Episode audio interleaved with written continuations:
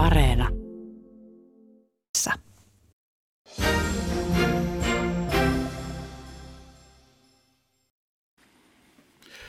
Hyvää iltapäivää, hyvät kuuntelijat, ja tervetuloa kuuntelemaan pääministerin haastattelutuntia ja vaihteeksi lumisesta Helsingistä. Ja hyvää iltapäivää, pääministeri Sanna Marin.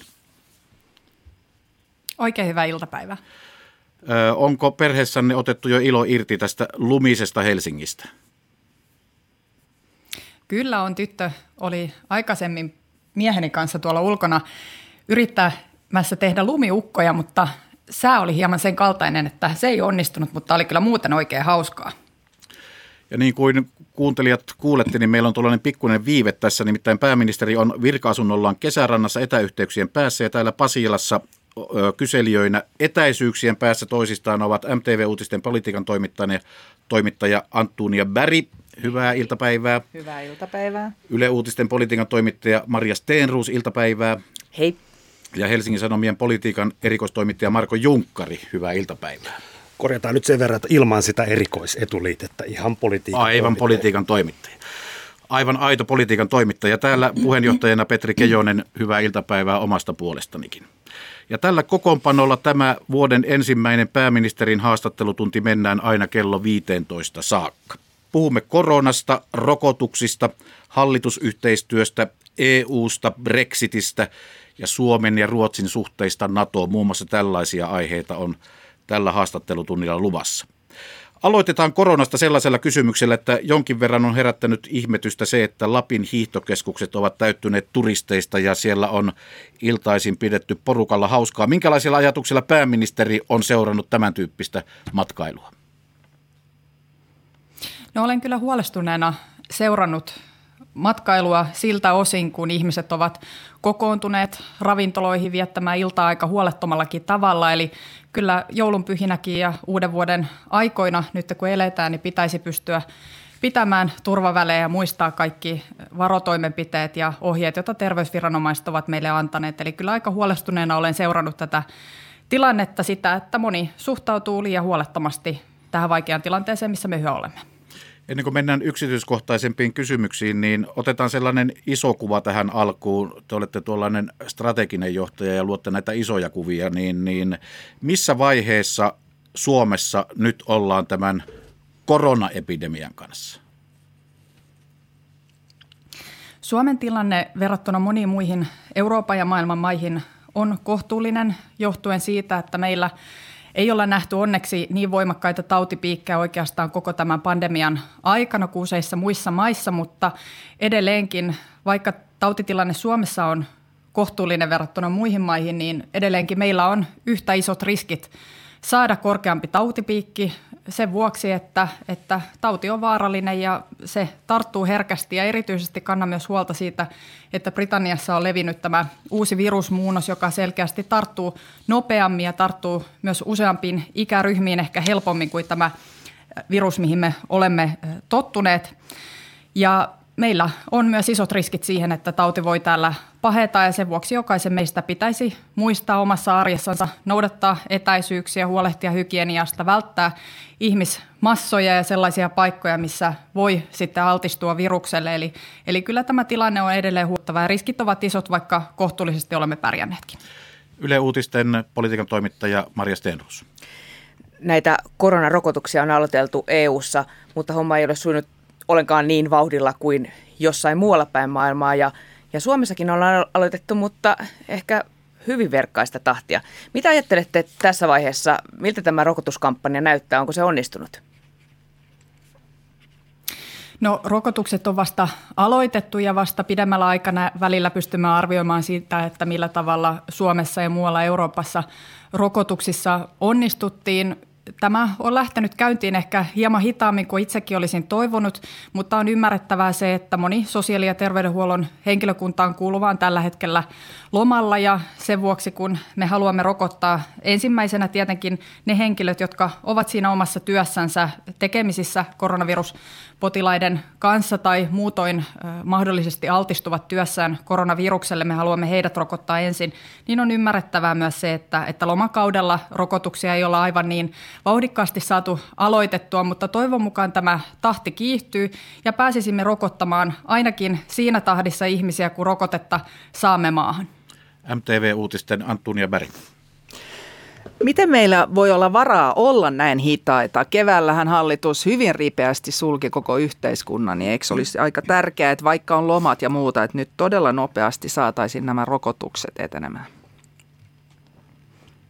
En minä ole tästä asiasta eri mieltä. Itsekin toivoisin, että tämä rokotustahti olisi ripeämpi, mutta mutta en nyt vielä tässä kohtaa myöskään tekisi sellaista johtopäätöstä, että tässä asiassa oltaisiin kokonaisuudessaan jollakin tavalla epäonnistuttu. Me olemme vasta alussa ja tämäkin on maraton eikä pikamatka ja sikäli pitää nyt luottaa siihen, että sosiaali- ja terveydenhuollon viranomaiset osaavat rokotukset hoitaa. Kunnillahan pääasiassa on vastuu nyt rokotteiden käytännön järjestelyistä ja he etenevät sillä strategialla, mikä olemme yhdessä tehneet. Eli, eli ensimmäisenä rokotetaan sosiaali- ja terveydenhuollon henkilökuntaan kuuluvia, erityisesti myös sitten hoivakodeissa asuvia ihmisiä ja heitä hoitavia ja sen jälkeen sitten etenemme riskiryhmiin, iäkkäisiin ja muutoin riskiryhmiin kuuluviin ihmisiin ja sen jälkeen sitten tulemme rokottamaan muuta väestöä ja tässä tulee menemään kuukausia aikaa. Todennäköisesti elämme kesää ennen kuin saamme sellaista kattavaa rokotesuojaa väestölle,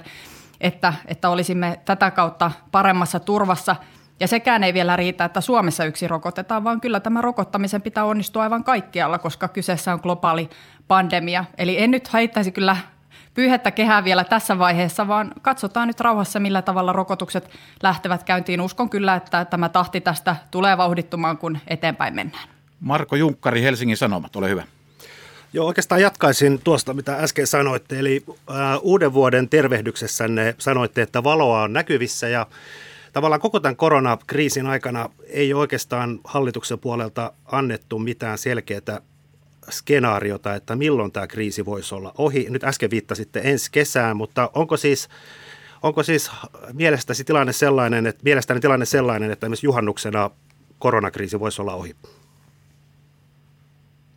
No en ole ennustaja enkä pysty sitä sanomaan, mutta Suomen kokoisessa maassa varmasti, jos saamme tänne rokotteita siinä tahdissa kuin nyt ennakoidaan, niin Suomen kokoisessa maassa varmasti – kesään mennessä, alkusyksyyn mennessä saamme laajasti jo rokotettua väestöä, siis mikäli nämä rokotukset myös saapuvat maahan sillä tavalla kuin nyt ennakoidaan. Mutta monissa muissa maissa, joissa väestö on isompi, niin varmasti menee tätäkin kauemmin. Voi mennä vuosi, voi mennä siitäkin kauemmin ennen kuin väestöä saadaan kattavasti rokotettua. Ja kuten aikaisemmin totesin, niin se ei riitä, että yksin Suomessa tässä onnistutaan, vaan meidän pitää onnistua aivan kaikkialla, koska muutoin me emme saa globaalia pandemiaa kuriin, vaan tämä jää ikään kuin tänne maailmanväestöön elämään tämä virus. Eli tämä pitäisi saada nyt kaikkialla hoidettua yhdessä. Me tarvitsemme yhteisiä onnistumisia, että saamme tämän globaalin pandemian kukistettua. Kerrotaan tämmöinen ihan selventävä asia tässä kuuntelijoille. Eli, eli tällä hetkellä tämä THLn arvio on se, että tammikuussa päästäisiin tuollaiseen tahtiin, että 20 000 rokotusta annettaisiin viikossa. Ja sitten toinen arvio on, on tuota se, että Suomeen tulisi viikoittain noin 50 000 rokotetta. Eli se tarkoittaisi, että tammikuun lopussa meillä olisi maassa 200 000 rokotetta ja näistä olisi pistetty siis 80 000 siis ihmisiin. Niin pidättekö te pääministerinä tätä tahtia niin kuin kunnollisena ja hyvänä? No nyt pitää tietenkin muistaa se, että esimerkiksi tässä Pfizer- ja BioNTechin rokotteessa annetaan kaksi annosta. Eli kun meille tulee rokotetta 100 000 maahan, niin siitä, sillä rokotteella voidaan rokottaa 50 000 ihmistä. Eli sitä pistetään kaksi annosta ja silloin kun annetaan ensimmäinen erä tästä rokotteesta, niin jo kirjataan ylös se seuraava kerta, kun sitten se uusinta rokote tai tämä toinen osa tästä rokotteesta annetaan. Ja sen vuoksi nämä arviot siitä, että kuinka nopeasti saamme rokotettua näitä ryhmiä, joita ensimmäisenä lähdetään rokottamaan, niin vaihtelevat tietenkin. Ja mehän odotamme myös sitä, että nämä muut rokotevalmistajat, Moderna rokote ja nämä muut rokotteet, jotka ovat tulossa, saisivat myös myyntiluvan ja sitäkin kautta pääsisimme sitten tätä tahtia kiihdyttämään. kaiken kaikkiaan oleellista on myös se, että, että iso osa väestöstä haluaa rokotteen ottaa. Rokote on ihmisille maksuton ja me tietenkin toivomme kaikki, että mahdollisimman moni suomalainen rokotteen ottaa niin, että saamme tätä väestösuojaa sitä kautta, että, että me suojaamme toisiamme, kun otamme itse sen rokotteen. Eli tässä on monta tällaista kysymystä matkan varrella, joita, joita pitää pystyä ratkaisemaan, mutta, mutta luotan kyllä siihen, että Suomen terveysviranomaiset ovat kokeneita rokotusten järjestäjiä ja antajia ja, ja he tämän hommansa osaavat hoitaa. Antunia Berg. Niin, nyt tähän esiintyy esimerkiksi sosiaalisessa mediassa jonkin verran tämmöistä rokotevastaisuutta. Niin mitä tälle pitäisi tehdä, jos ei saada tarpeeksi kattavaksi tämä suoja? No luotan kyllä siihen, että suurin osa suomalaisista kuuntelee sosiaali- ja terveydenhuollon viranomaisia ja ymmärtävät, minkä takia rokote on tärkeää ottaa. Me näemme nyt, kuinka vakava tämä tilanne on, kun, kun tämänkaltainen pandemia – on kyseessä. Me kaikki olemme joutuneet rajoittamaan omaa arkielämäämme ja elämme hyvin erilaisissa olosuhteissa kuin vielä vuosi sitten. Ja luotan kyllä siihen, että valtaosa suomalaisista ihmisistä ymmärtää tilanteen vakavuuden ja haluaa auttaa tilanteen ratkaisemisessa ottamalla rokotteen. Mutta varmasti on myös niitä, jotka eivät rokotetta halua ottaa. Ja he sitten näin valitsevat, mutta, mutta luotan kyllä suurimmassa osassa suomalaisten arkijärkeen ja harkintaan asiassa. Marja Stenruus. Suomenkin rokotteet tulevat tuosta EUn yhteisestä satsista, mutta nyt näyttää siltä, että niitä ei ole tullut tässä alkuvaiheessa ainakaan ollenkaan niin paljon kuin piti. Ja esimerkiksi Yhdysvallat ostaa Euroopan nenän edestä noita rokotteita ja te olette omissa ulostuloissa kaivunut EUlta sitä, että tässä tehtäisiin yhdessä tätä koronahommaa. Oletteko tyytyväinen siihen, että kuinka aggressiivinen EU näillä markkinoilla on ollut ja mitä jos ei tuo homma tuosta käynnisty, niin, niin mitä Suomi tekee sitten? No mielestäni on tärkeää ja hyvä asia se, että EU hankkii rokotteita yhdessä ja jakaa ne jäsenmaille väestöön suhteutettuna. Me olisimme pienenä maana aika yksin, jos yksin lähtisimme kamppailemaan näistä erittäin halutuista rokotteista. On todella tärkeää se, että EU tekee, tekee tätä yhdessä, vaikka tietenkin myös kritiikkiä voi esittää erilaisista yksityiskohdista siitä, kuinka ripeästi on onnistuttu hankkimaan rokotteita ja millä tavalla jakelu hoidetaan ja kuinka nopeasti olemme sitten saaneet näitä rokote eriä EU-alueelle. Siitä voi tietenkin esittää kritiikkiä, mutta pääasiassa on kyllä hyvä se, että tätä tehdään yhdessä ja tässä asiassa on, on selkeä yhteinen toimintalinja. Ja kun puhutaan siitä, että kuka maa, mikä maa onnistuu hankkimaan nopeimmin rokotteita, niin haluaisin kuitenkin muistuttaa siitä, että kyseessä on globaali pandemia. Tämä ei ja tämän ei pitäisi olla mikään kilpavarustelu maiden välillä. Meidän kaikkien pitää ajatella yhdessä sitä, että globaalisti meidän pitää saada koko maailman väestö rokotettua ja toiset rokottavat hieman nopeammin kuin toiset, mutta meidän kaikkien yhteinen asiamme pitäisi olla se, että aivan kaikki, jotka rokotteen haluavat, niin sen myös saisivat globaalisti ajateltuna. Marko Junkkari. Tosiaan, kuten tuossa jo on puhuttu, niin tämä rokotteen ottaminen on vapaaehtoista. Näettekö mahdollisena sen, että tästä rokotteesta tulee kuitenkin esimerkiksi maahantulon ehto? Eli rajalla edellytetään, edellytetään että on voimassa oleva koronarokote ennen kuin pääsee Suomeen. On mahdollista, että osa maista tämänkaltaiseenkin ratkaisuun päätyisi.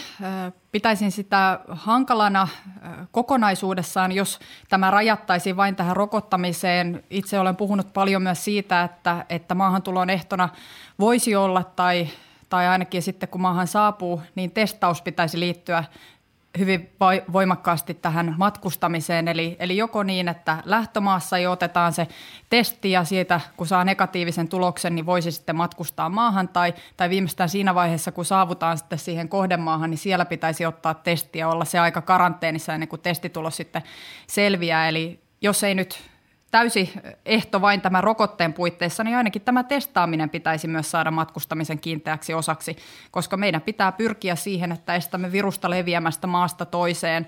Maiden tautitilanteet ovat kuitenkin hyvin erilaisia, mutta on mahdollista, että eri maat päätyvät tässä erilaisiin ratkaisuihin. Meitä tietenkin sitovat myös ne yhteiset pelisäännöt, mitä EU-alueella on matkustamiseen liittyen.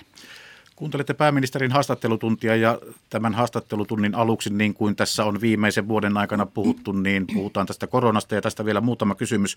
Kysytään tällainen kysymys, jonka tasavallan presidentti nosti esiin tuossa uuden vuoden puheessaan. Hän sanoi, että paluuta entiseen ei ole. Sanoi sen aika, aika ponnekkaasti ja, ja tuota, että olemme menossa kohti uutta. Oletteko te samaa mieltä? No uskon yhtä lailla siihen, että tämä pandemia on varmasti muuttanut ajatteluamme ja käsityksiämme monista asioista hyvin perustavanlaatuisella tavalla ja olen myös samaa mieltä siitä, että paluuta entiseen ei, ei esimerkiksi siinä mielessä ole, että, että me emme voi tyytyä vanhoihin tapoihimme ja toimintamalleihimme, mitä tulee esimerkiksi ilmastonmuutokseen tai luonnon monimuotoisuuden turvaamiseen. Meidän pitää pystyä muuttamaan omia käyttäytymismallejamme sillä tavalla, että ne ovat paremmin sopusoinnussa luonnon kanssa niin, että voisimme rakentaa kestävämpää tulevaisuutta, koska tämä pandemia on ollut hyvin pysäyttävä, mutta vähintäänkin yhtä järkyttävä ja todennäköisesti paljon pahempi kolaus koko ihmiskunnalle tulisi olemaan se, jos me emme pysty yhdessä saamaan ilmastonmuutosta kuriin. Se tulee näkymään meidän kaikkien arjessamme hyvin monenlaisina vaikeina asioina ja sen vuoksi meidän pitää pyrkiä rakentamaan yhdessä tulevaisuutta siten, että se olisi mahdollisimman kestävä. Ja tästä näkökulmasta olen kyllä samaa mieltä, että paluuta entiseen ei ole, vaan meidän pitää pyrkiä muuttamaan omia toimintamalleja ja omaa käyttäytymistämme niin, että se olisi kestävää tulevaisuuden kannalta. Koronaan varmasti palataan, palataan näillä pääministerin haastattelutunneilla tästä eteenpäin niin pitkäksi aikaa, kun tässä pystyy itse kukin näkemään. Mutta yksi kysymys vielä tähän aihepiiriin. Marja Stenrus ja sitten mennään jo seuraaviin asioihin. Tämä koronapandemia ei ole vielä ihan käsitelty ja nyt nähdään, että Euroopassa eri puolilla on tämmöisiä, Britanniasta ainakin on lähtenyt tämmöinen tarttuvampi muoto tätä virusta ja, ja muuallakin virus muuntuu. Mitä tehdään, jos nyt tosissaan lähtee liikkeelle tällainen – ärhäkämpi virus, joka, joka tarttuu todella nopeasti. Tämä Britannian virusmuunnos, kuten tuossa aikaisemmin jo viittasin, se on erittäin vakava asia. Näyttäisi siltä, että se tarttuu paljon herkemmin ja näyttää myös siltä, että se tarttuu eri ikäryhmiin paljon tasaisemmin kuin tämä virus, johon me olemme tottuneet. Eli esimerkiksi nyt on jo joitakin viitteitä siitä, että lapset ja nuoret sairastuisivat tähän äh, virukseen paljon herkemmin ja, ja kenties myös levittäisivät sitä paljon herkemmin. Ja se kyllä asettaa meidän nykyisenkin koronastrategian aivan uuteen valoon. Eli jos on niin, että tätä virusta on jo laajasti Euroopassa, kuten on hyvin todennäköistä ja mahdollista, niin meidän pitää tarkastella myös omaa kansallista strategiaamme tästä näkökulmasta.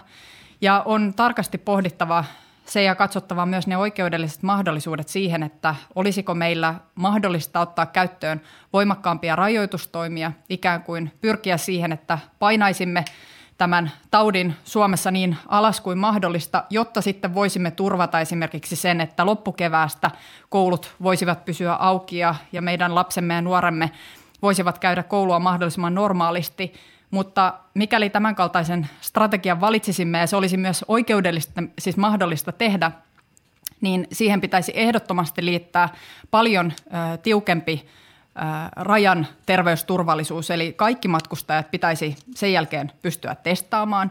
Kaikkien pitäisi olla karanteenissa se väliaika, kunnes tulokset tulevat. Eli kyllä se rajakin pitäisi saada täysin turvalliseksi, jos me ennen sitä onnistumme painamaan viruksen Suomessa niin alas kuin mahdollista. Mutta kyllä tämä uusi virusmuunnos on, on vakava asia ja siihen pitää suhtautua vakavasti ja voi olla, että se vaatii myös meiltä aivan uudenlaista ajattelua tämän meidän strategiamme suhteen. Me emme enää ikään kuin tasapainoille, vaan silloin meidän pitäisi myös pohtia sitä, että pitäisikö pyrkiä tämän kaltaiseen niin tukahduttamistrategiaan paljon voimakkaammin. Itse olen tätä pohtinut ja hallituksessakin olemme tätä aihetta käsitelleet sikäli, kun olemme käsitelleet tätä Britannian virusta ja siihen pitää mielestäni suhtautua hyvin vakavasti. Pääministeri Sanna Marin kuulostaa siltä, että hallituksessa on tätä asiaa tosiaan niin kuin ihan kunnolla pohdittu. Tuota, milloin tästä asiasta mahdollisesti tehdään päätöksiä, että kuinka suhtaudutaan Suomessa tähän viruksen uuteen muotoon ja minkälaisella strategialla siihen vastataan?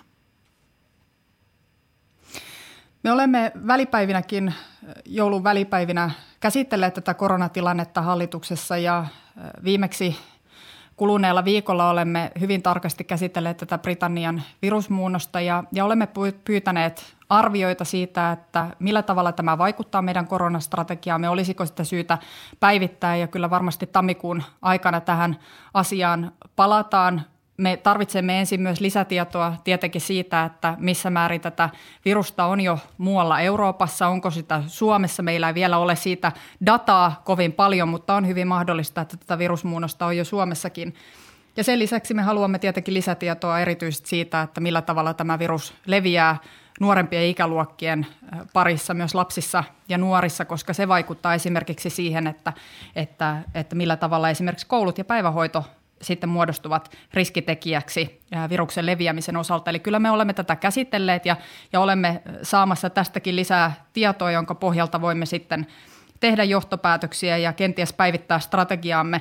Mutta sama yhteyttä on tietenkin muistutettava siitä, että, että meitä sitoo myös monet oikeudelliset reunaehdot. Me emme aina voi tehdä vain niin kuin itsestä tuntuisi hyvältä, vaan, vaan tietenkin meidän pitää katsoa koko tämä oikeudellinen kehikko, koko yhteiskunnan kehikko sen lisäksi, että tarkastelemme vain tätä epidemiologista tilannetta.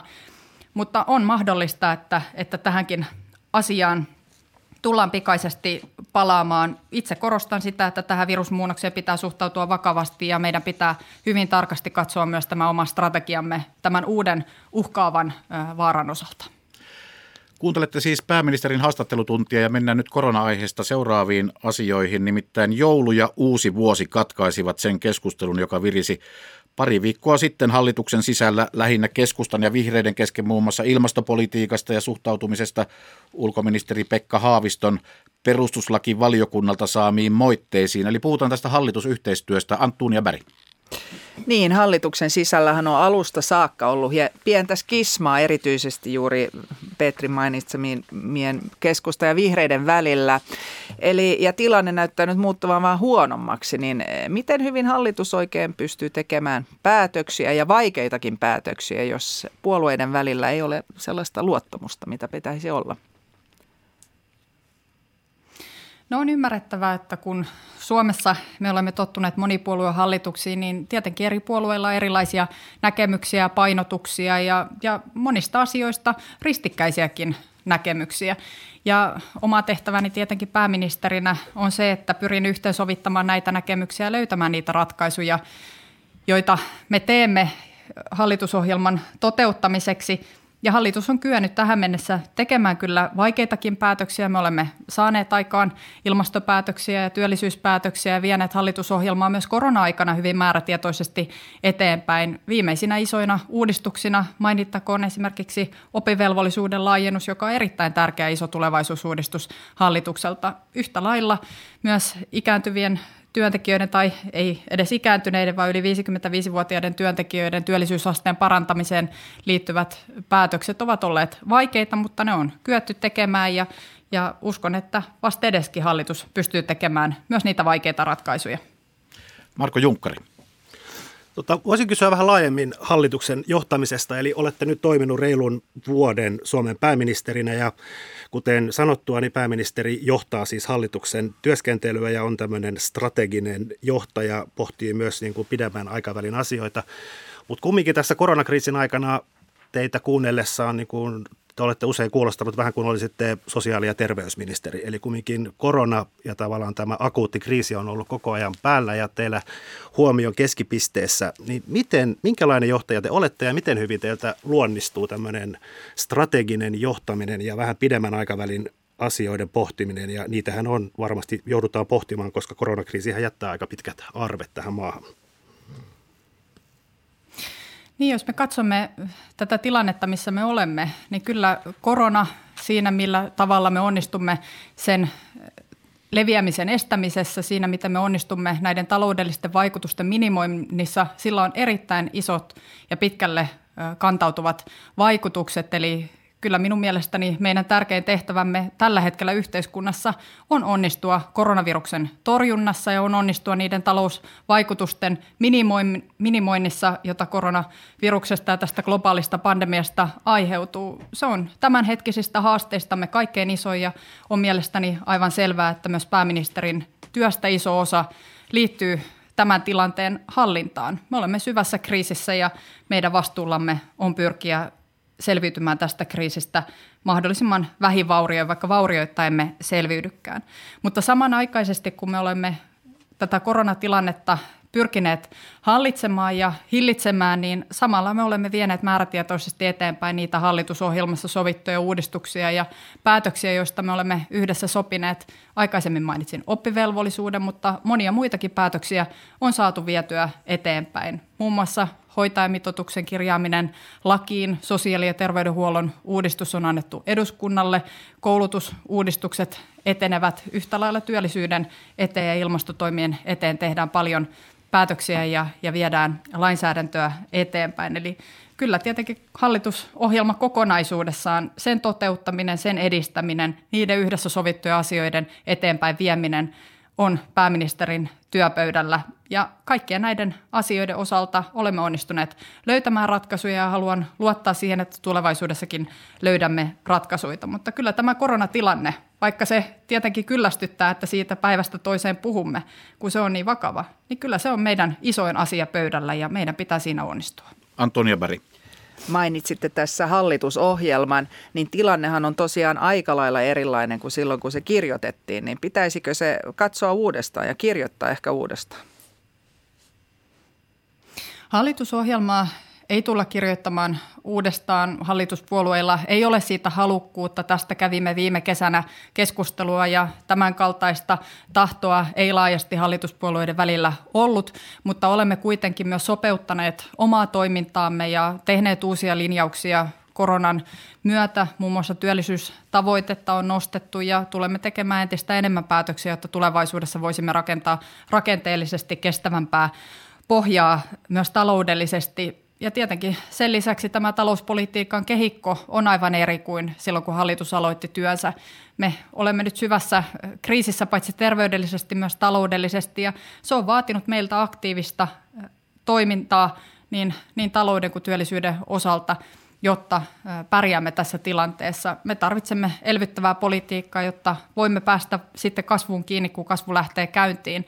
Ja ne päätökset, mitä me nyt teemme talouspoliittisesti tai työllisyyspoliittisesti, määrittävät sen, millä tavalla seuraavan kymmenen vuoden aikana Suomi tulee pärjäämään.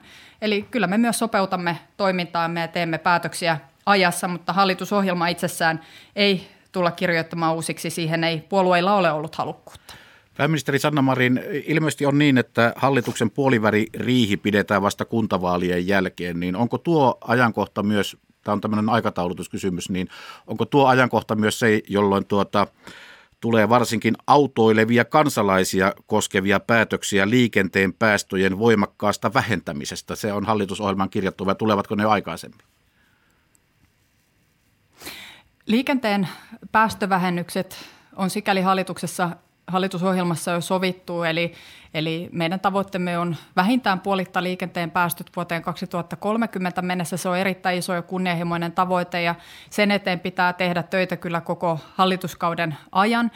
Liikenne- ja viestintäministeriössä on tehty työtä tämän asian eteen fossiilittoman liikenteen tiekartan osalta. Myös valtiovarainministeriössä valmistellaan liikenteen vero- ja maksuuudistusta ja minun tietojeni mukaan se pitäisi olla tämän vuoden alkupuoliskolla, varmaan maaliskuuhun mennessä siellä pitäisi tulla jo jonkinnäköisiä linjauksia, eli näiden asioiden osalta tehdään päätöksiä sitten, kun sen aika on, mutta sikäli esimerkiksi polttoaineiden verojen korotuksista ei olla yhdessä sovittu, eli, eli ei, ei sellaisia varmasti ole, ole luvassa, vaan tarvitsemme aika laajan kirjon toimenpiteitä, jotta liikenteen päästövähennyksissä onnistumme kokonaisuudessa. Meidän pitää myös nähdä tämä niin, että, että millä tavalla me voimme uudistaa meidän liikkumistamme niin, että, että se on paitsi ilmastollisesti kestävää, se on myös taloudellisesti kestävää. Esimerkiksi nämä uudet synteettiset polttoaineet tai sähköpolttoaineet voivat olla Suomelle iso mahdollisuus paitsi omien liikenteen päästöjensä vähentämisessä, myös taloudellinen mahdollisuus uudelle vientituotteelle muualle maailmaan.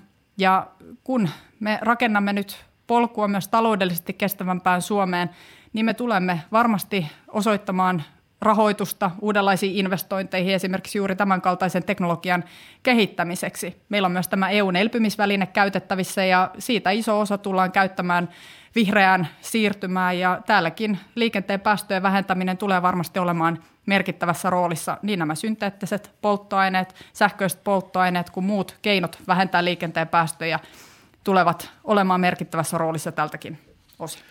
Maria Steenruus, Yle Uutiset. Palataan tuohon johtamiseen ja hallituspuolueiden väleihin. Tässä joulun alla yksi hallitussopua koetellut asia oli tuo ulkoministeri Pekka Haaviston perustuslakivaliokunnan käsittely hänen virkatoimista ja sehän päätyy siihen, että jos Haavisto olisi ollut tavallinen virkamies, niin olisi tullut rapsut, mutta nyt tuli vaan moitteet. Ja, ja tämä kyllä rikkoi jonkun verran hallituspuolueiden välejä. Mikä on teidän oma luottamus ulkoministeriin ja, ja minkälaista keskustelua olette Haaviston kanssa itse käynyt tästä asiasta?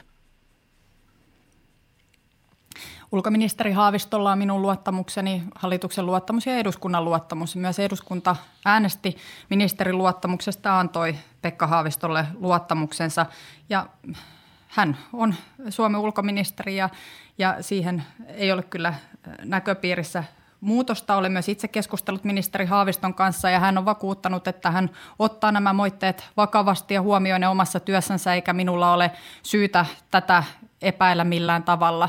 Hallitusyhteistyö sujuu puolueiden välillä, mutta on ymmärrettävää, että tietyistä kysymyksistä hallituspuolueiden välillä on aika ajoin erimielisyyksiä ja oma tehtäväni on tietenkin pyrkiä löytämään sellainen yhteinen näkemys ja ratkaisu asioihin, jonka puitteissa hallitus voi yhteistyötä tehdä.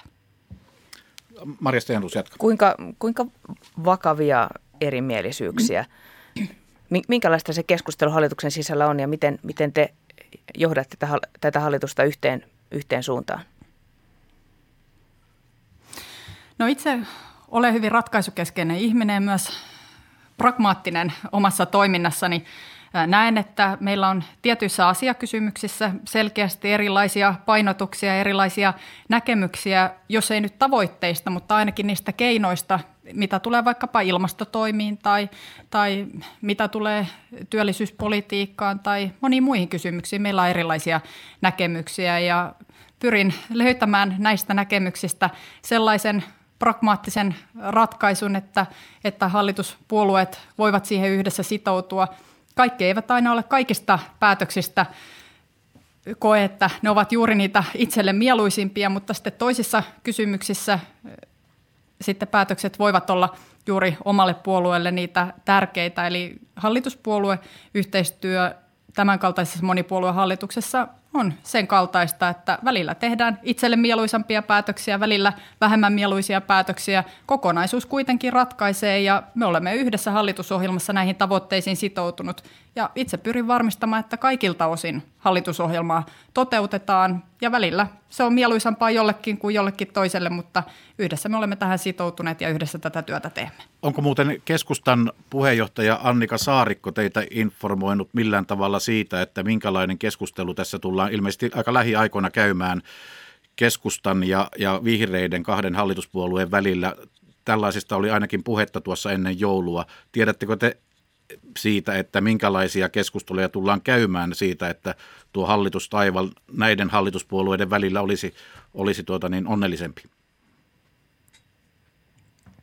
Olen itse keskustellut tästä tilanteesta ja asiasta niin äh, ministeri Saarikon kuin myös ministeri Ohisalon kanssa ja varmasti tulemme yhdessäkin käymään keskustelua siitä, millä tavalla voisimme vahvistaa luottamusta hallituksen sisällä siihen, että, että vaikeistakin asioista päästään yhdessä sopuun. On tärkeää se, että hallituspuolueet tunnistavat toisten puolueiden kipukohdat, reunaehdot ja rajat, joiden puitteissa sitten yhteistyötä voidaan tehdä ja, ja on niin, että tietyt kysymykset ovat halka, hankalempia toisille puolueille kuin toisille. Ja on myös tärkeää kunnioittaa ja ymmärtää, mitkä ovat kullekin puolueelle niitä vaikeita asioita ja pyrkiä löytämään sellainen ratkaisu niihin kysymyksiin, joka on mahdollinen kaikille puolueille.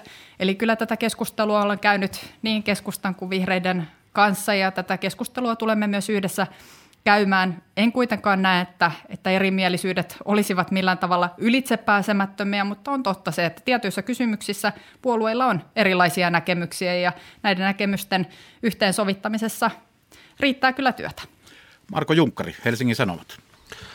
Tosiaan jatkaisin vielä tästä haavistosta ja enemmän ehkä tästä itse asiasta, eli Alholla leiriltä palautetuista suomalaisista äidistä, äideistä ja lapsista. Helsingin Sanomat kertoi tänään, miten hankala lastensuojelun on puuttua tilanteisiin, jossa vanhemmat esimerkiksi näyttävät lapsille ISIS-propagandaa tai kannustavat väkivaltaan. Kun hallitus teki päätöksen lasten ja aikuisten naisten tuomisesta alhoolista, niin miten varmistitte, että lastensuojelulla on resursseja ja kykyä selvittää tästä asiasta? Hallitushan on tehnyt päätöksen siitä ja linjauksen siitä, että suomalaiset lapset pyritään kotiuttamaan leiriltä niin pian kuin mahdollista. Tässä on mennyt aikaa monistakin syistä johtuen ja osa lapsista on edelleen tuolla leirillä. Tärkeintä on se, että lasten oikeudet toteutuvat ja lapset pääsisivät turvaan. Ja tämä erityisedustaja on sitten arvioinut sitä, että millä tavalla on mahdollista kotiuttaa lapsia leiriltä ja se ei ole ollut mahdollista vain lasten osalta, vaan myös äitejä on jouduttu tuomaan mukana. Ja on hyvin tärkeää se, että viranomaiset täällä Suomen päässä, kun ihmisiä on tänne tuotu, seuraavat tätä erittäin tarkasti ja tekevät niitä viranomaispäätöksiä, johon heillä on mahdollisuus. Ja lasten turvallisuus, heidän oikeutensa hyvään elämään pitää turvata ja varmasti myös lastensuojelu tulee erittäin tarkasti tätä tilannetta seuraamaan, mutta itse en tietenkään pääministerinä tai tai poliitikkona voi yksittäisten ihmisten puolesta näitä ratkaisuja tehdä tai edes arvioida. Se on viranomaisten tehtävää. Pitää luottaa siihen, että viranomaiset tekevät ratkaisut äh, siihen lainsäädäntöön perustuen, mikä meillä on. Mutta on varmasti myös tarpeen tarkastella lastensuojelulainsäädäntöä kokonaisuudessaan. Tarjoaako se riittävästi mahdollisuuksia viranomaisille puuttua erilaisiin tilanteisiin? Eli kyllä varmasti tätäkin asiaa tullaan tarkastelemaan. Sinänsä terrorismilainsäädäntöön uudistuksiahan valmistellaan koko ajan. Niistä on sovittu ja nämä etenevät, mutta myös lastensuojelun puolella ja muutoinkin lainsäädännössä pitää katsoa, onko siellä riittävästi työkaluja viranomaisilla varmistaa jokaisen lapsen oikeus hyvään elämään, elämään ilman esimerkiksi tämän kaltaista propagandistista materiaalia, joka altistaa heidät sitten myöhemmin elämässään erilaiselle käyttäytymiselle. Eli tärkeintä on suojella kuitenkin lasten oikeutta hyvään ja ihmisarvoiseen elämään. Tuossa jutussa, mihin Marko Junkkari tuossa viittasi, eli tässä Helsingin Sanomien tämän aamun jutussa, suojelupoliisin yhteiskuntasuhteiden päällikkö oli huolissaan siitä, että Suomessa on siis tällaisia perheitä, joissa pikkulapset ovat kasvaneet pienestä pitäen tällaisen jihadistisen kulttuurin, niin siis tunnistatteko te tämän ilmiön tai tiedättekö, että tämmöinen ilmiö Suomessa on olemassa? Jos viranomaiset näin arvioivat, ei, ei minulla ole syytä sitä millään tavalla kiistää, mutta en usko, että, että tämä rajoittuu vain jihadistiseen propagandaan. Varmasti meillä kasvaa lapsia monenlaisissa perheissä, joissa he altistuvat erilaiselle propagandalle ja tämä kysymys on, on kokonaisuudessaan hyvin hankala, mutta on selvää, että meidän pitää tarkastella lainsäädäntömme myös siitä näkökulmasta, että me voisimme suojella lapsiamme ja nuoriamme kaiken näköiseltä sen kaltaiselta toiminnalta, joka aiheuttaa heille sitten riskejä elämässä tai altistaa heidät sen kaltaiselle käytökselle, joka ei ole millään tavalla hyväksyttävää yhteiskunnassa. Eli kyllä tätä pitää laajemminkin tarkastella, mutta ei vain tästä näkökulmasta, vaan laajemmastakin näkökulmasta. Itse pidän hyvin tärkeänä sitä, että yhteiskunta pystyy suojelemaan lapsiansa ja nuoriansa, ovatpa he ketä tahansa.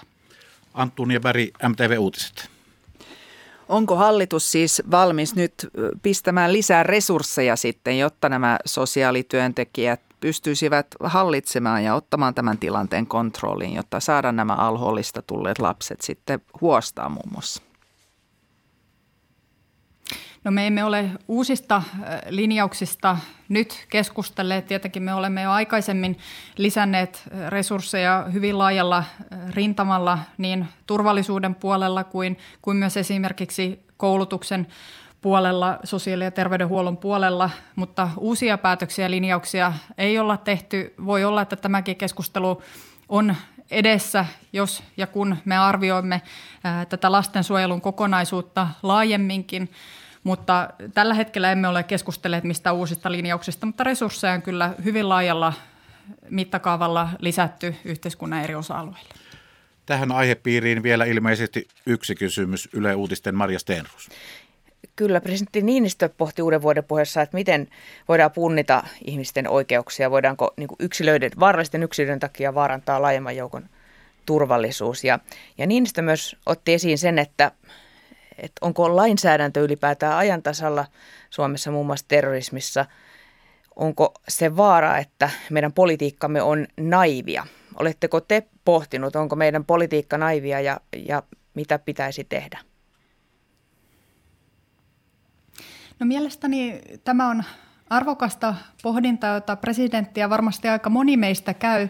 Ja samanaikaisesti ajattelen kuitenkin niin, että yhteiskunnan tehtävä on suojella lapsia ja nuoria, alaikäisiä ihmisiä. Ja en itse voi ajatella niin, että me ikään kuin yhteiskuntana tekisimme valinnan sen eteen, että jättäisimme suomalaisen lapsen esimerkiksi alholin kaltaiseen tilanteeseen ja leirille vain sen vuoksi, että ajattelisimme, että sillä on, voi olla sitten muitakin seurauksia. Kyllä meidän tehtävämme on suojella lapsia lasten oikeuksien sopimuksen mukaisesti, aivan jokaista lasta ovatpa he ketä tahansa, mutta on selvää, että myös turvallisuusnäkökohdat pitää huomioida, ne pitää ottaa vakavasti ja pitää pyrkiä kaikin keinoin varmistamaan, että yhteiskunta on turvallinen kaikille. Ja samanaikaisesti pitää suojella lapsia ja varmistaa heidän oikeutensa toteutuminen täysimääräisesti. En minä pystyisi katsomaan itseäni peilistä, jos me olisimme tehneet päätöksen, että nämä lapset, jotka ovat alholileirillä,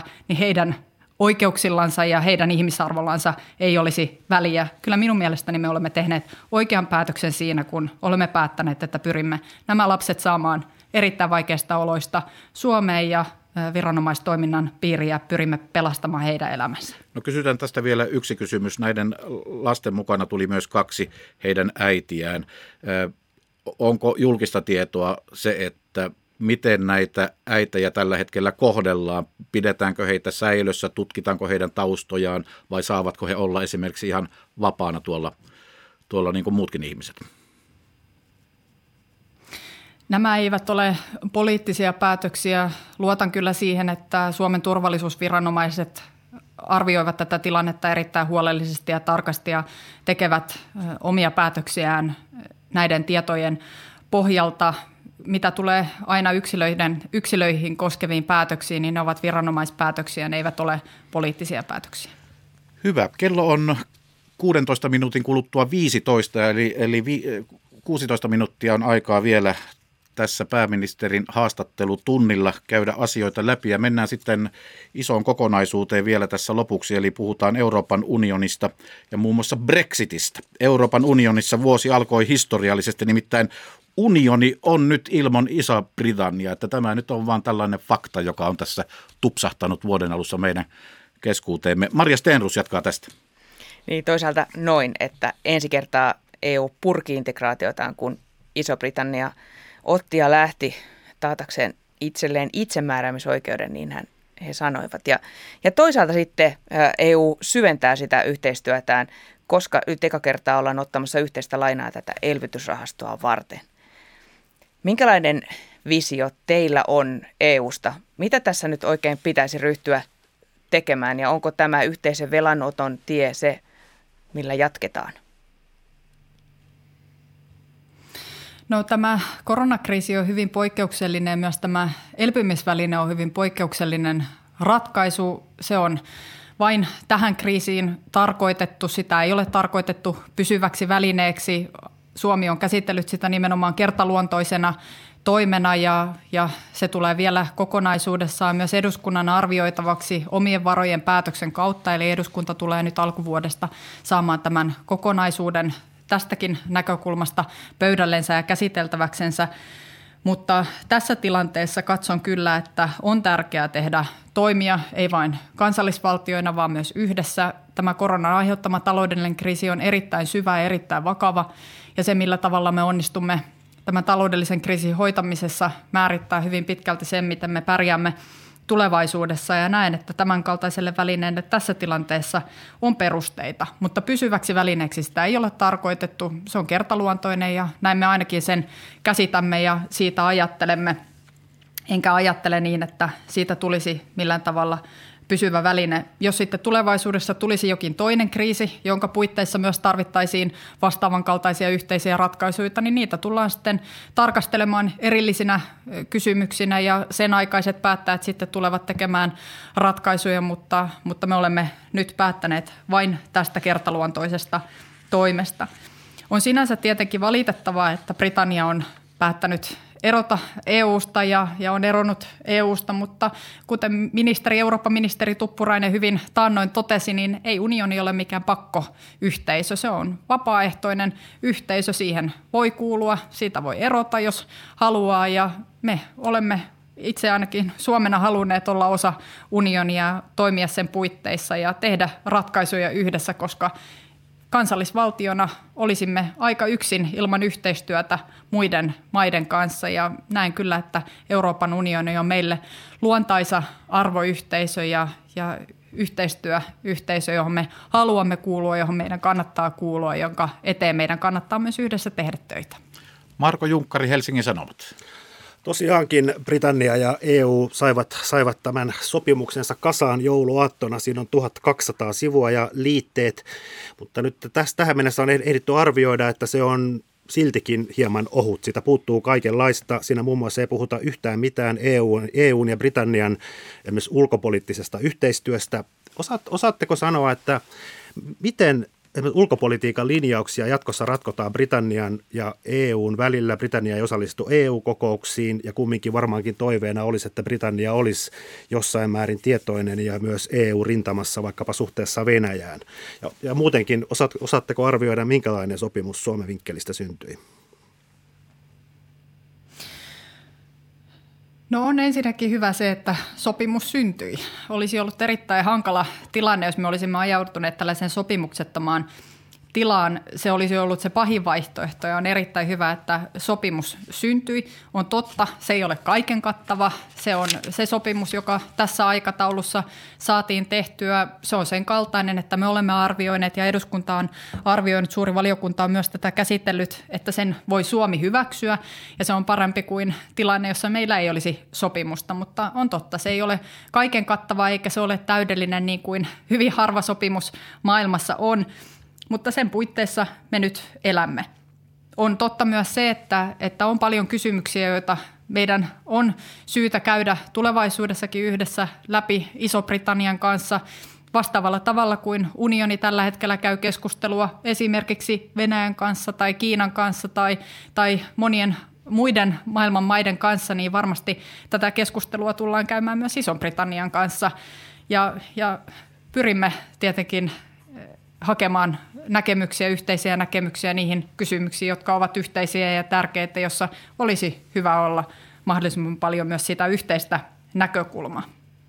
Seitsemän vuotta Tiibetissä on muuten kuuluisa, kuuluisa elokuva, joka kertoo vähän sen Kiinan kulmien asioista, mutta tuota, seitsemän vuotta meni siihen aikaa, kun EU ja Kiina neuvottelivat tällaisesta yhteisestä investointisopimuksesta. Siitä päästiin sopuun tuossa joulun aikana, poliittisen sopuun. Kuinka merkittävänä pidätte sitä?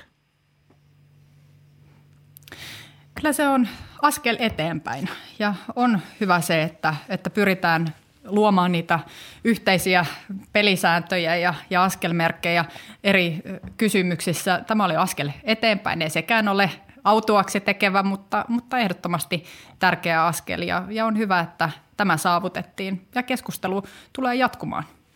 Antunia Berg.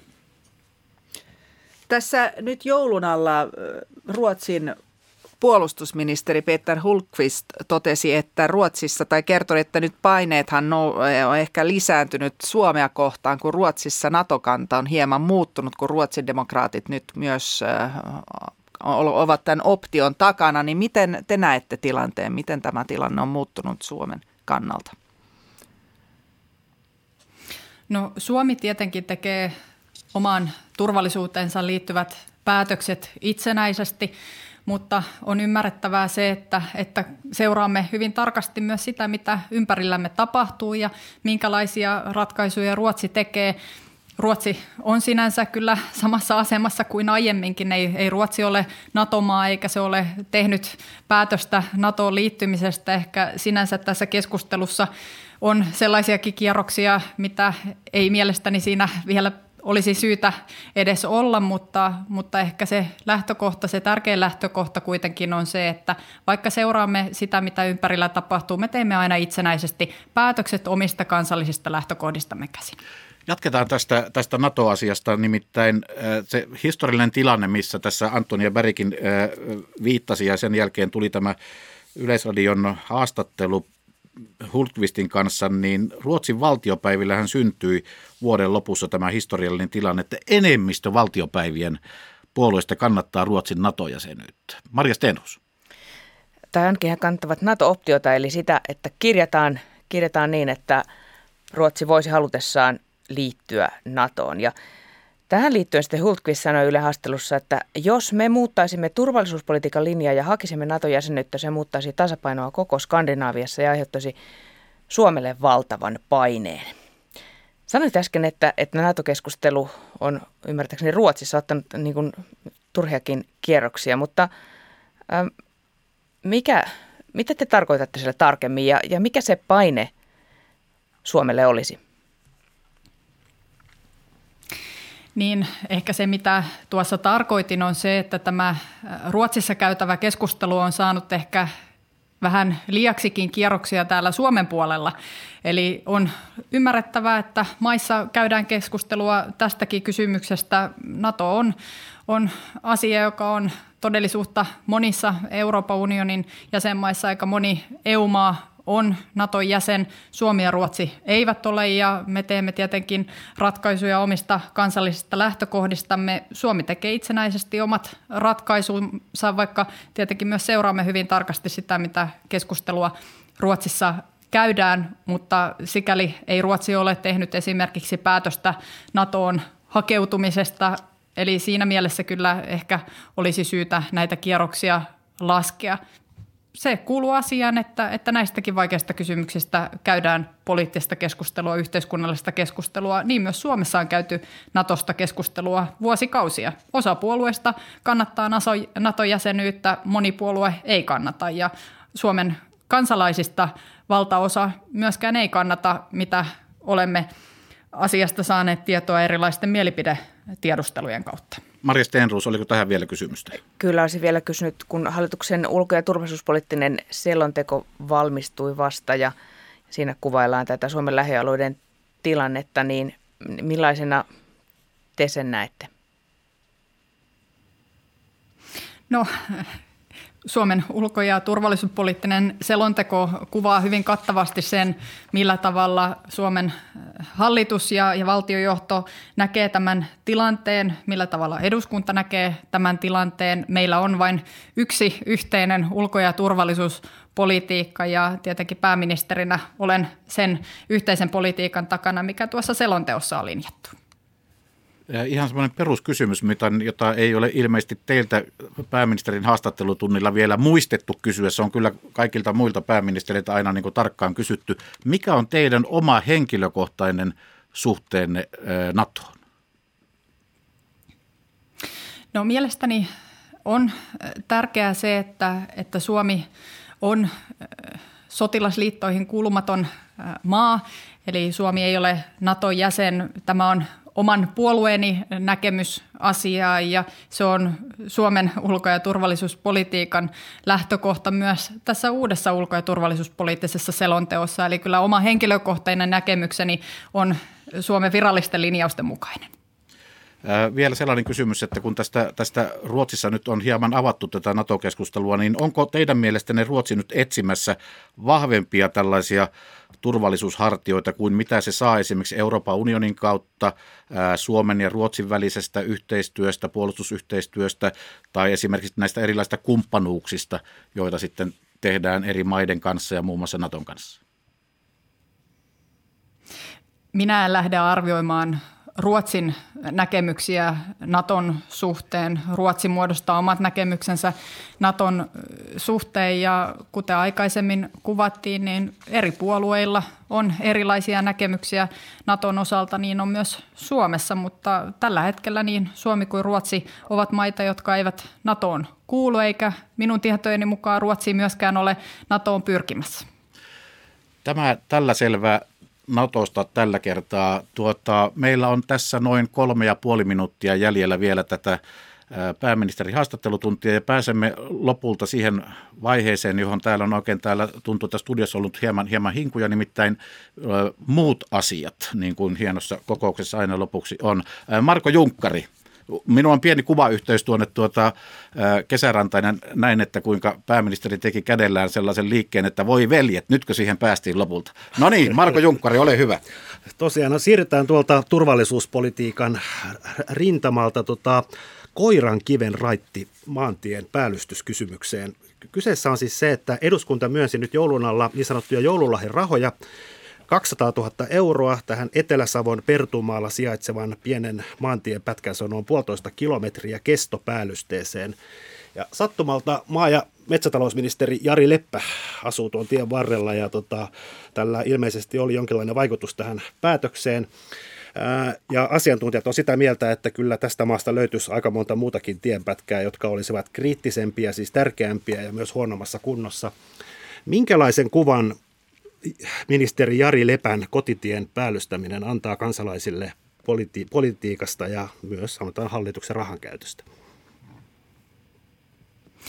No tämähän on eduskunnan päätös, eli eduskunta voi tietenkin itsenäisesti päättää myös sitä, mihin se ohjaa talousarviossa varoja ja, ja tämän tien osalta tämä päätös on on eduskunnasta tullut ja tämä hanke on, on valtiovarainvaliokunnassa myös kannatusta saanut. Sikäli ajattelen kyllä niin, että Suomessa on paljon teitä, jotka soisivat olla paremmassa kunnossa. Sen vuoksi Perusväylänpidon rahoitusta on lisätty merkittävästi pysyväisluonteisesti 300 miljoonaa euroa vuositasolla ja varmasti tulevaisuudessakin perusväylänpitoon pitää ohjata paljon nykyistä enemmän rahoitusta, että aivan kaikki niin pienet kuin isommatkin tienpätkät ja raiteenpätkät ja väylät saataisiin sellaiseen kuntoon, että, että ne olisivat hyvässä kunnossa. Meillä on paljon korja, korjausvelkaa meidän teistössä, raiteissa, vesiväylissä ja kaikki nämä pitää saada kuntoon.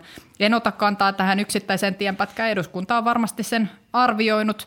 Varmasti se on hyvä kunnostaa, niin kuin aika moni muukin tie Suomessa olisi hyvä kunnostaa. Ja sikäli näen kyllä, että meidän pitää lisätä perusväylänpidon rahoitusta pitkällä aikavälillä niin, että kaikki tiestö saadaan hyvän kuntoon. Meillä on vielä minuutti aikaa ja tässä kysykää mitä vaan osuudessa, niin kysytään noista jääkiekon maailmanmestaruuskisoista vielä. valko tilanne on mikä on ja tuota, tällä hetkellä käydään ilmeisesti kulissien takana kovaa pöhinää siitä, että pitäisikö jääkiekon maailmanmestaruuskisat järjestää Minskissä vai ei. Mikä on teidän kantanne siihen? Mikä on niin viestinne jääkiekko väelle?